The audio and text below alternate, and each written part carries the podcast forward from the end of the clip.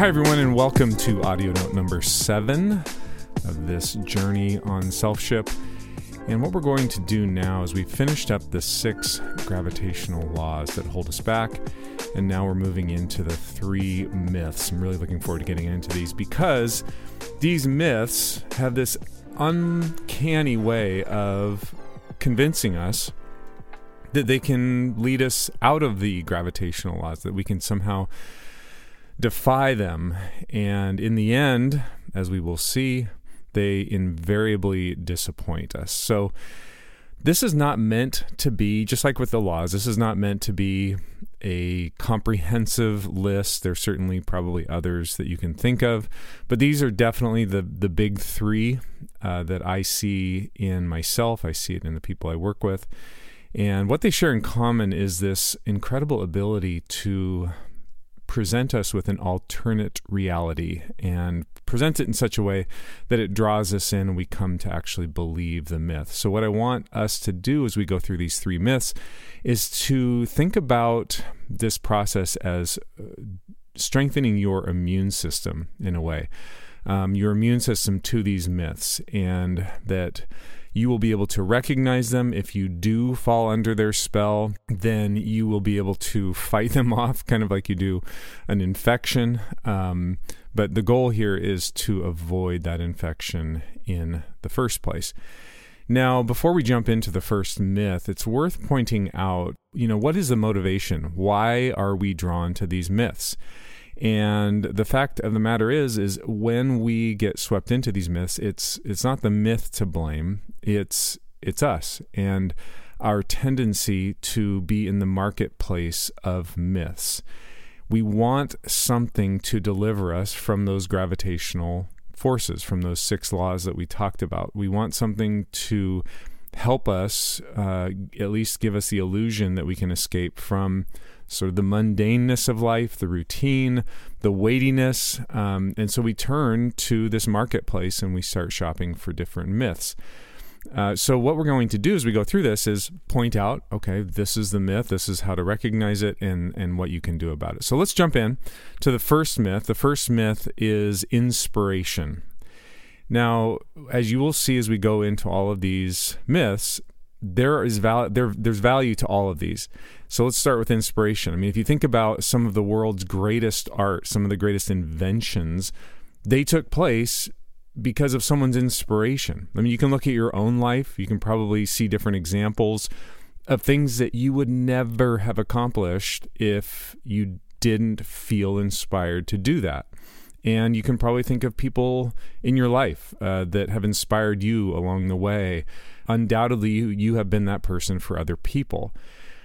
Inspiration, as with all the myths, has a tremendous amount of value. And so, why on earth, you're probably sitting there like, why on earth would this be considered one of the myths? I was a few years ago speaking, I just finished giving um, a presentation to about 500 top brand leaders from a global apparel company. And uh, I finished up my presentation and was just kind of standing up on stage, and someone came up and was overjoyed, um, thrilled, couldn't believe how helpful the presentation was, shaking my hand, saying, Thank you. You know, this was so good. I'm going to take this back to my team. I can't wait.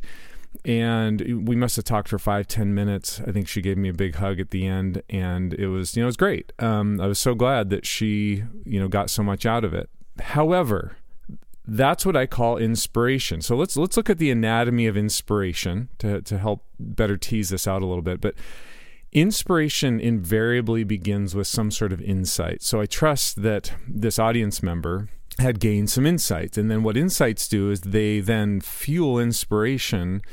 And then inspiration produces these intentions, and intentions are really these these images, this vision of what could be. And I think you know, I trust that that the audience member gained insights from my presentation and that's that then led to inspiration. And from that she formed these intentions. Like um, hey i'm going to take this back to my team. I'm going to share it with them. I can't wait. This is going to unlock these things that we've been struggling with. But it, like i said intentions are just illusions. They're this fabrication of our imagination. We can see ourselves carrying out the things that we that that came from the inspiration, right? That we can be different, that we can do different. And without further attention, these intentions die. I mean, I can look back on all kinds of times when I was inspired to do something or be something or carry something out and and nothing ever came of it. So I would love to think that this audience member took everything we talked about and went back and shared it with her team and and absolutely she may have done that okay i'm not i'm not trying to um, rain on her parade. I mean she may maybe it transformed her and her team. Who knows?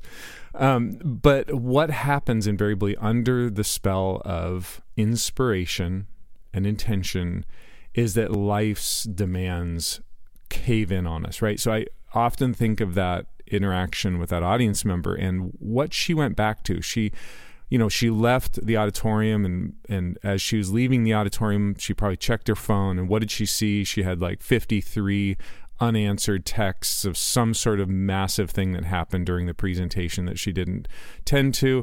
She probably got, you know, hundreds of unanswered emails. All these things start caving in on her and I wouldn't be surprised you know if if most of the intentions that came from the presentation were gone by dinner you know i'm not trying to you know be a downer. I'm not trying to but i don't know about you but i've done that. I've done that so many times where you you know you see something or you're inspired by something and it's going to be different. I'm going to do this. And then it, it just doesn't carry out right? So it you know it may sound like i'm like against inspiration. And and hopefully by now you're seeing like you know no i mean inspiration's fabulous. This whole series that I'm going through would have never happened if if it wasn't for some sort of inspiration.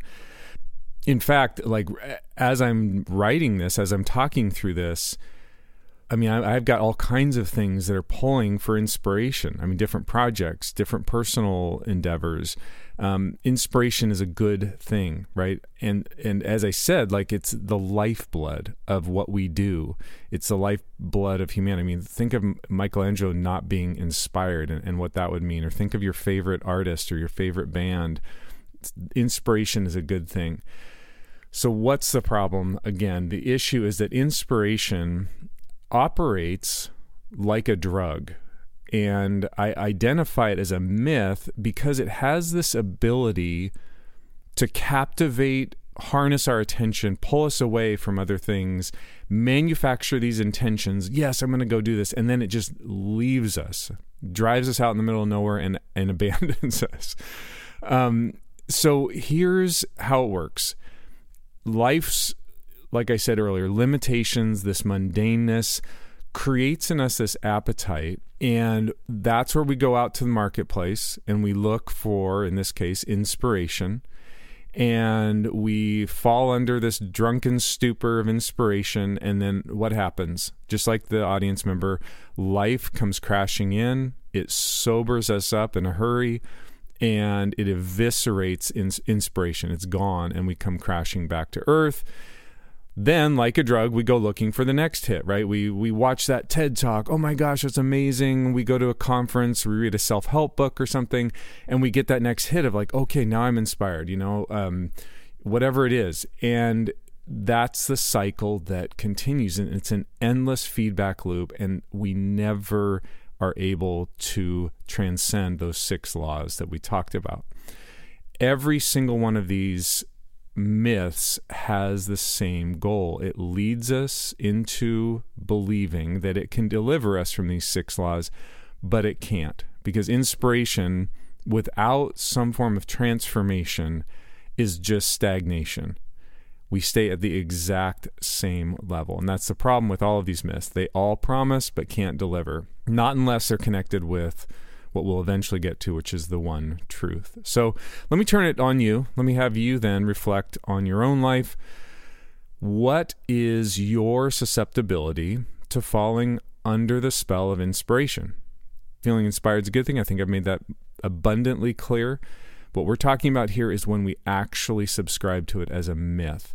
So, how strong is your immune system? Are you able to recognize inspiration for what it is, what it can deliver, what it can't deliver? Um, some of you don't relate to this, and and you know some of you are like, I, I don't really get this, Andrew, because I'm not someone that typically is swept away by inspiration. Um, don't worry, we've got two more myths to go that that in all likelihood you will relate to. Um, but some of you are listening to this going like, "Oh, I know exactly what you're talking about." Yeah, I've got a shelf full of self-help books. I've got uh, you know, I watch all these videos. I go to these conferences, whatever it is. Again, not bad things, um, but you know exactly what I'm talking about in terms of that roller coaster. So that's the first myth want you to think about what your susceptible susceptibility level to that myth as we move forward. And what we're going to do is move into the, the myths two and three, and we'll ask the same question in terms of your own susceptibility to that. The next myth's interesting. Um, this myth focused on a tendency that we have to want to detach from reality. That's what inspiration can do when it when its myth takes hold. What we're going to do next is look at a myth that operates from a very different motivation, which is the desire for control. So, as always, wherever you are, sitting in a car somewhere, maybe you're traveling, maybe you're in some incredible place, um, or maybe you're something, some place that's very much the opposite of incredible. I am just glad that you are here. I look forward to continuing this journey towards Selfship with you. Take care, everyone.